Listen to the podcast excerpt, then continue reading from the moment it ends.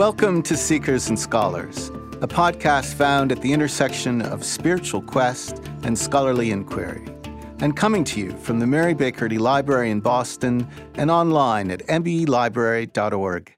It's great to have you with us for part two of a great religious experiment military chaplaincy.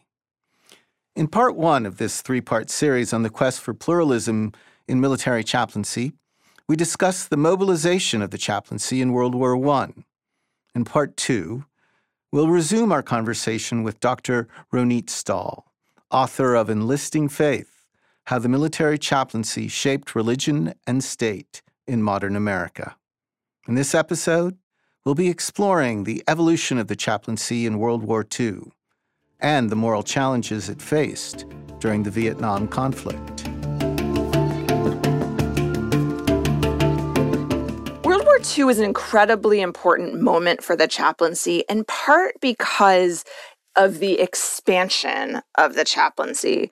Once the bombing of Pearl Harbor happens and the US enters the war, the ramping up of the entire military, but the chaplaincy within it, and then the sustained engagement over the course of the war meant that the military needed a lot of chaplains and that Americans were really thinking about what the military looked like. And it was at a moment where there was both um, a lot of challenges to making this really this kind of religious experiment work and also you know challenges with segregation mm. and other divides in american society but also an opportunity this is the moment in literature in film in in really public media around the time that that starts to advance this idea about like the multi-ethnic platoon mm. um, where you get Frank Sinatra as part of uh, a little clip of the house I live in, and really is about what does diversity look like? We can all get along.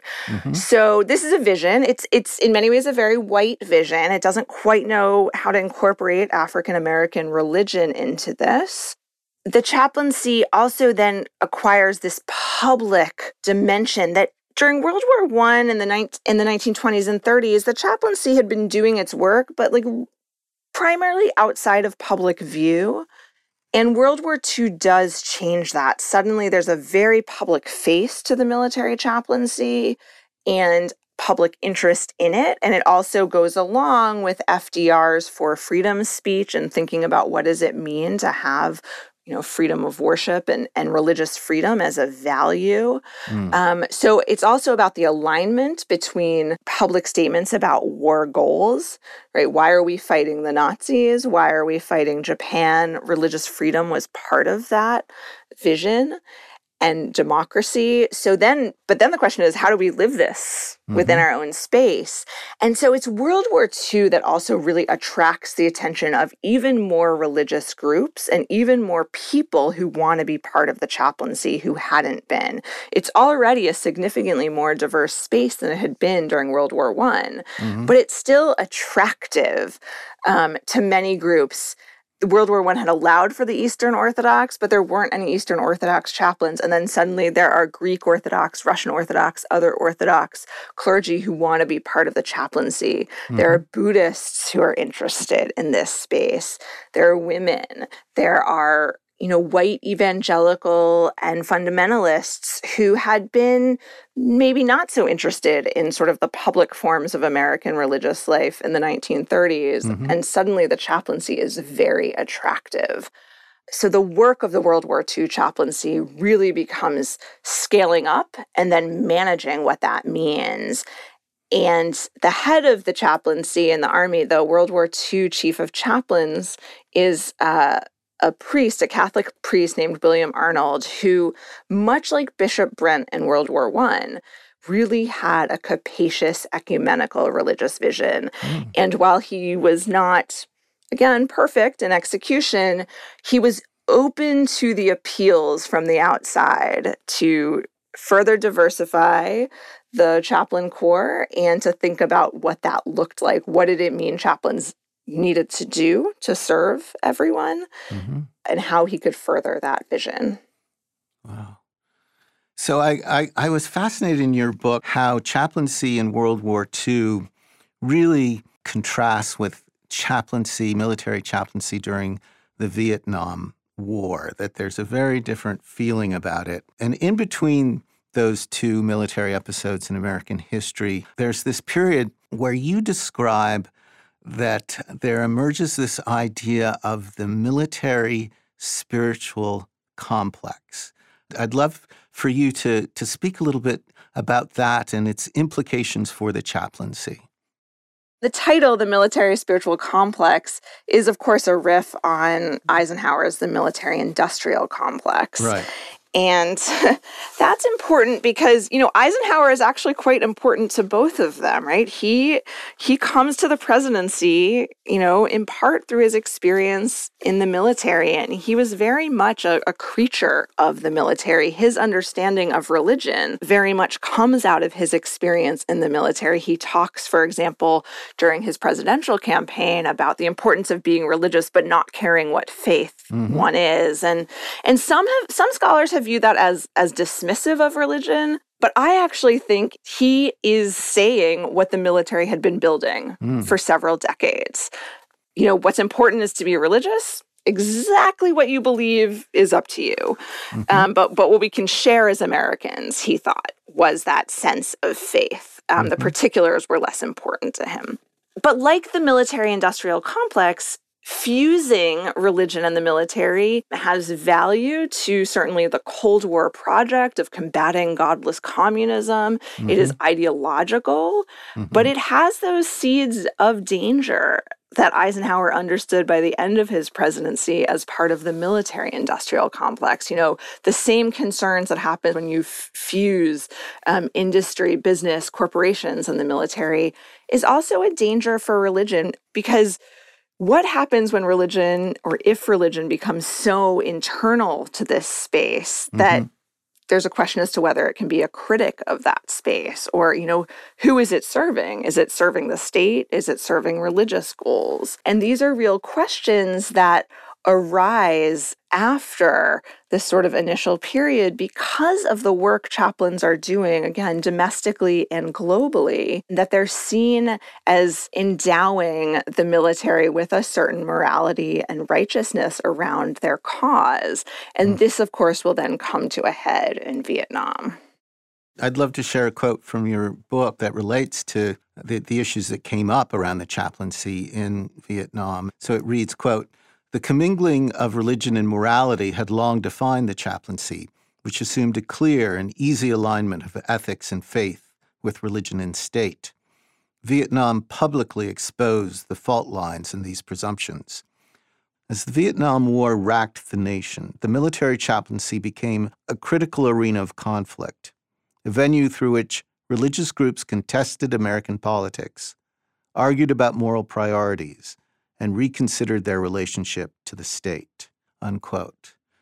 So, uh, yeah, I'd love you, for you to kind of dig into what were the pressures that the chaplaincy was feeling during the Vietnam War around the morality of that war. As conflict grows in American society around the war as to whether the United States should be there at all, religious actors are publicly often part of the anti war movement. We can think of people like the Berrigan brothers or Abraham Joshua Heschel as mm. critics, very vocal religious critics of the war. Mm-hmm. There are also religious supporters of the war. Mm-hmm. And this is different than previous wars in the sense that there, there had, of course, been some conscientious objectors in World War II, certainly in World War I, some skittishness around the American use of force. But this was not simply about whether, you know, pacifism was better. This was a conflict over whether this fighting was was worth it at all. Mm-hmm. And re- and religious groups really divided and all of these religious groups that were both publicly anti-war also had clergy in the chaplaincy.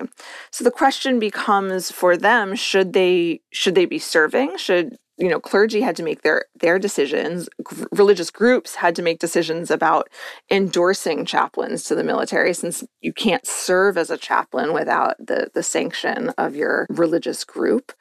And the chaplaincy itself was starting to grapple with are they participating in an immoral war? It was really striking when i was doing research that mm. at one point um, right around the Tet Offensive, um, Navy Chief of Chaplains James Kelly was even asking his chaplain corps whether they thought the war was immoral. Groups are, you know, conducting surveys about whether, you know, chaplains view this as moral or immoral, or what chaplains are doing within the military to stop um, immoral behavior. And the striking thing for me was we all go into research with some sense of the context. And so, you know, what we think might be a hypothesis or an intuition about what would happen. And I thought that it was quite possible that chaplains would, you know, line up the way their religious groups lined up in terms of the anti war movement. Either they were part of it or they weren't part of it, and that's where they fell. But what I found was a much more complicated story because while for many protesters and many supporters of the war, the question was simply, you know, do I agree with this? Do I disagree with this? Chaplains felt a different struggle over responsibilities and obligations. And it was less a division between God versus country, as some certainly were saying, and more a question of who were they serving? Mm. As a chaplain, did they serve the state? Did they serve God? Did they serve soldiers?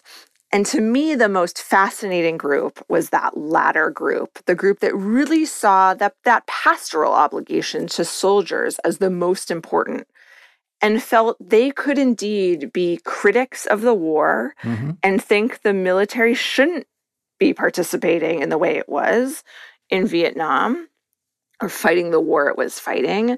But at the same time, they felt their obligation was to soldiers. And one important difference between chaplains and soldiers in Vietnam was that the soldiers were drafted, they were conscripted, but chaplains as clergy had automatic exemptions from the draft. Mm. No chaplain, no clergy person ever has to serve.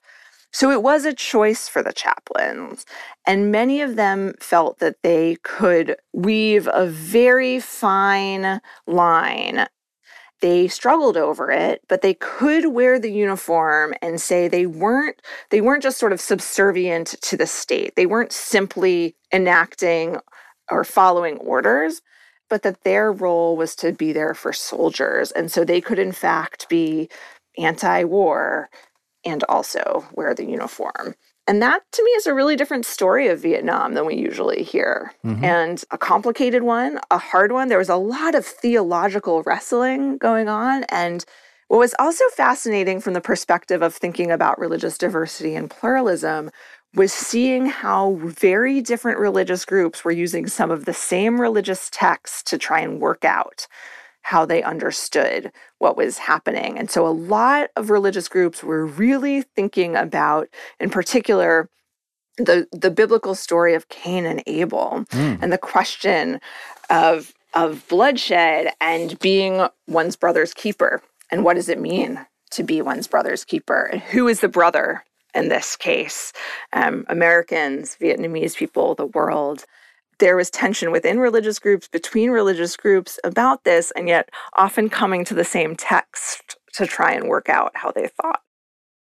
To close part two of a great religious experiment, military chaplaincy, we're going to play a clip from an oral history interview with a former Christian Science military chaplain about his experience serving in the Vietnam War. It will be followed by a comment from Dr. Stahl. So this is Chaplain Carl Sandy Sandberg, who was a United States Army chaplain from 1970 to 1980. I was learning to handle in my own thought the pictures that were being presented to me, whether it was immorality, whether it was uh, accident, uh, whether it was war, whatever it was. I needed to learn to to treat my own thought and correct my own thought about those things, and then let God show me what was going to be the most effective means of, of reaching an individual and, and supporting them in the way that they would be accustomed to doing. And so, as far as, as uh, for instance, worship services were concerned, I, I was not conducting Christian science services.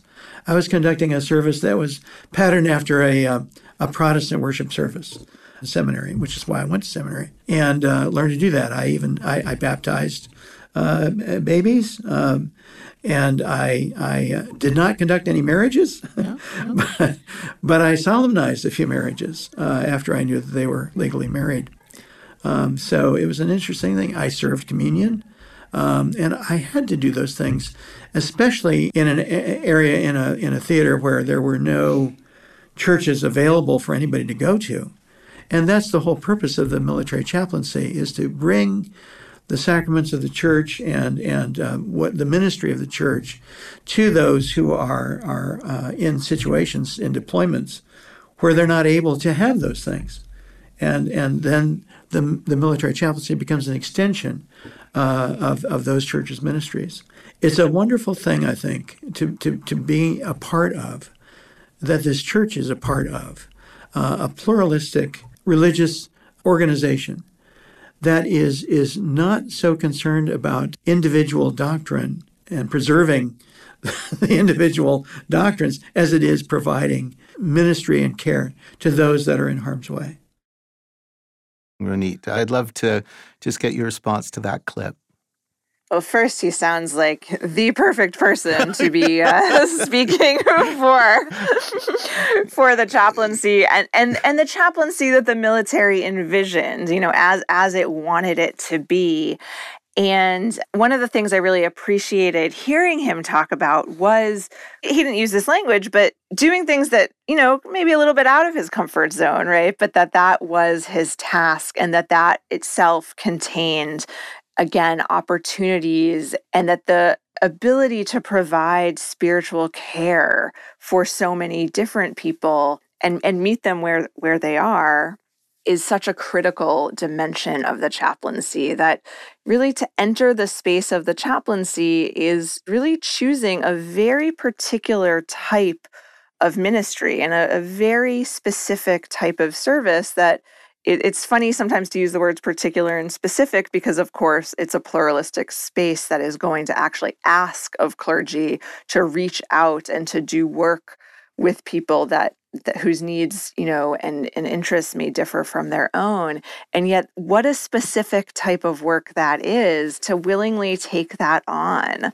um, and to participate in it and grow from it, I think is really important. And also highlights the ways in which the military just created this opportunity for religious groups and religious people, religious Americans, to encounter one another mm. in a space that then said, you know, you do have your rights to free exercise, and we're going to help you figure out how to do that. And again, as I talk about in the book, this is imperfect. This there is friction, there is tension.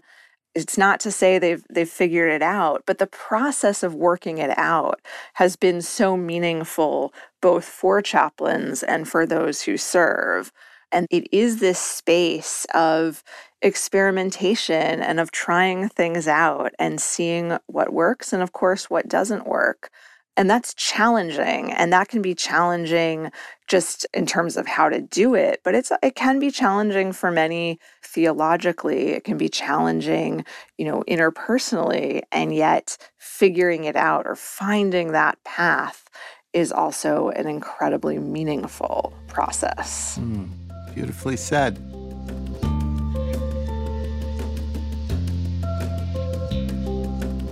Thank you for listening to part two of A Great Religious Experiment Military Chaplaincy, with guest speaker Dr. Ronit Stahl, author of Enlisting Faith How the Military Chaplaincy Shaped Religion and State in Modern America.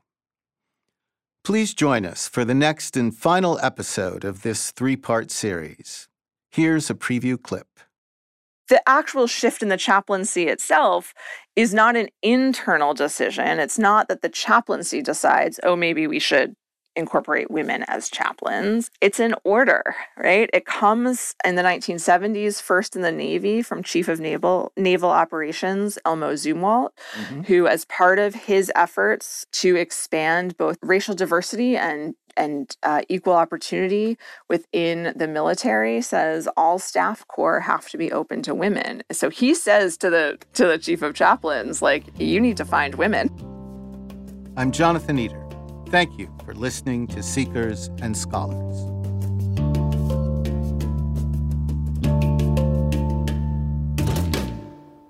This podcast is produced by the Mary Baker Eddy Library. Copyright 2018.